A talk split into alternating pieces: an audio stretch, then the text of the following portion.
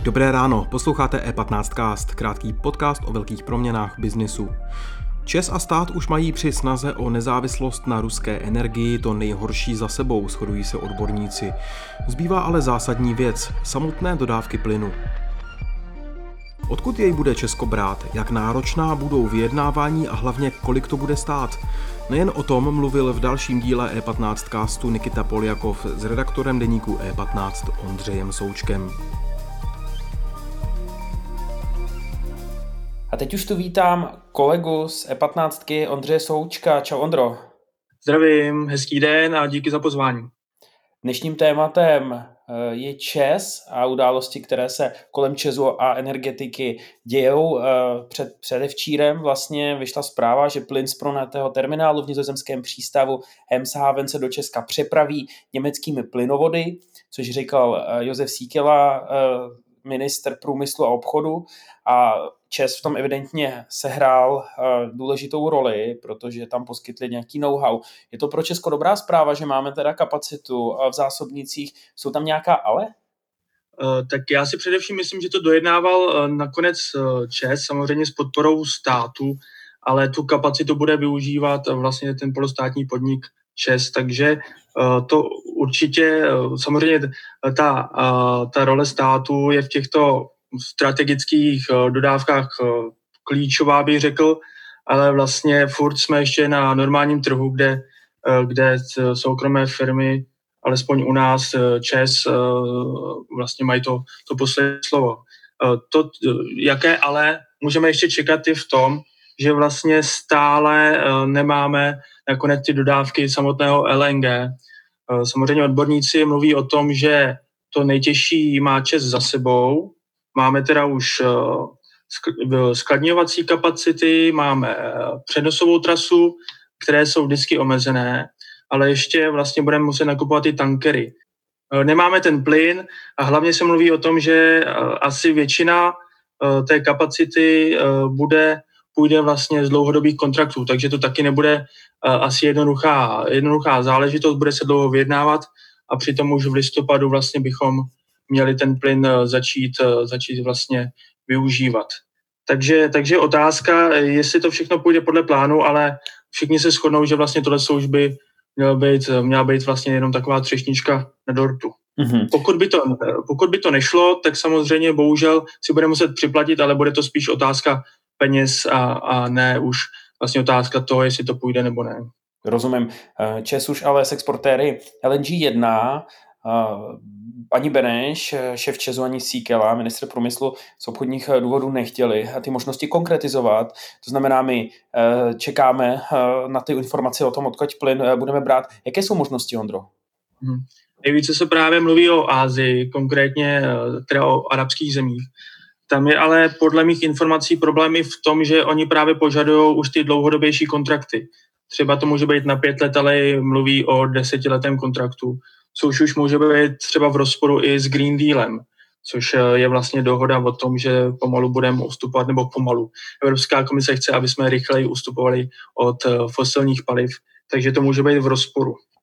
No, potom je otázka teda, jestli, jestli tyhle dlouhodobé kontrakty uh, budou povolené. Mm-hmm. Když tady se bavíme o Česu, zvyšuje se jeho strategická politická role v současné energetické krizi. Je potřeba připomenout, že ze dvou třetin je Čes vlastně státem. Hmm. Eh, já osobně bych řekl, že ano, je to takový podle mě veřejný tajemství. Eh, zkrátka ten Čes teďka musí spolupracovat se státem a naopak, protože eh, na druhou stranu je to logické, protože nikdo nechce připravit vlastně průmysl o klíčové, klíčovou energii a to plyn. A nikdo si to nemůže dovolit, a už vůbec ne politicky, si to nemůže dovolit nová vláda. Takže E, nějaká spolupráce tam určitě pomáhá a přes toho, řekl bych, profituje. Potom asi bude postupně otázka, e, jak, jak vlastně to těm ostatním hráčům na tom trhu nějak kompenzovat, protože uh, otázka je, jestli tohle je vlastně stále ještě liberální trh nebo ne. Mm-hmm. Ty si před týdnem přibližně psal také o tom, že se rozbíhají jednání ohledně výstavby prvního modulárního jaderného reaktoru v Česku. Češi s jádrem pokračovat chtějí. To je známý fakt. Polostátní skupina ČES eh, dokonce Uh, už podepisuje memoranda s různými firmami, které by ty malé uh, modulární uh, reaktory mohly dodat a do čtyř let by je tady měli mít. S kým může jednat na tom trhu? Zatím se nejvíce skloňuje americký NuScale, potom americko-japonský konzorcium GE Hitachi, Hitachi a britský Rolls-Royce. S těmito všemi třemi podniky vlastně má Čes už to zmíněné podepsané memorandum, a všechny tyhle ty tři podniky by měly vlastně do poloviny eh, dekády mít certifikovaný, certifi, certifikovanou tu technologii. To ještě ale vlastně není určitě konec, to ještě bude potřeba uh, vyčkat na to, až budou mít demonstrační jednotku postavenou a to bude nejdříve na sklonku desetiletí. Potom mm-hmm. teprve můžeme uvažovat o tom, jestli vůbec to bude komerčně uh, komerčně dostupný produkt, řekněme, a jestli se západní modulární reaktory skutečně dostanou na trh. To minimálně tyhle ty tři, které jsou zatím v tom vývoji nejdál.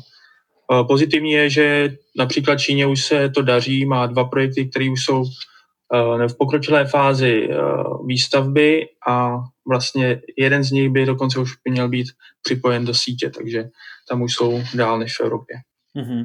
A jak je tato technologie obecně daleko, protože před více než deseti lety se o tom mluvilo, o modulárních reaktorech, zatím tu s náma nejsou. Není to něco, co, je, co za deset let bude taky za deset let? Mm, částečně se toho obávám, ono o modulárních reaktorech se teda mluví už podstatně déle. E, například e, náš editor tady v E15 mě upozorňoval, že už před 20 lety se mluvilo o tom, Eh, že to bude eh, za deset let a tak dále a tak dále. Já osobně si teda myslím, že asi nějaké spoždění u těch západních eh, technologií se očekávat dál, přece jenom vždycky to je spíš optimističtější scénář a musí přilákat investory a kapitál, ale ta nálada se v posledních pěti letech podle mě změnila podstatně a slyším to z více stran a konečně i ČES teďka oficiálně řekl, že do čtyř let chce vybrat dodavatele, což už je prohlášení poměrně uh, významné a uh, naznačuje, že to skutečně už uh, bere vážně. No uvidíme, uvidíme, kudy se to bude vyvíjet. Ondro, díky za tvůj čas, měj se hezky. Taky, taky díky, děkuji za pozvání.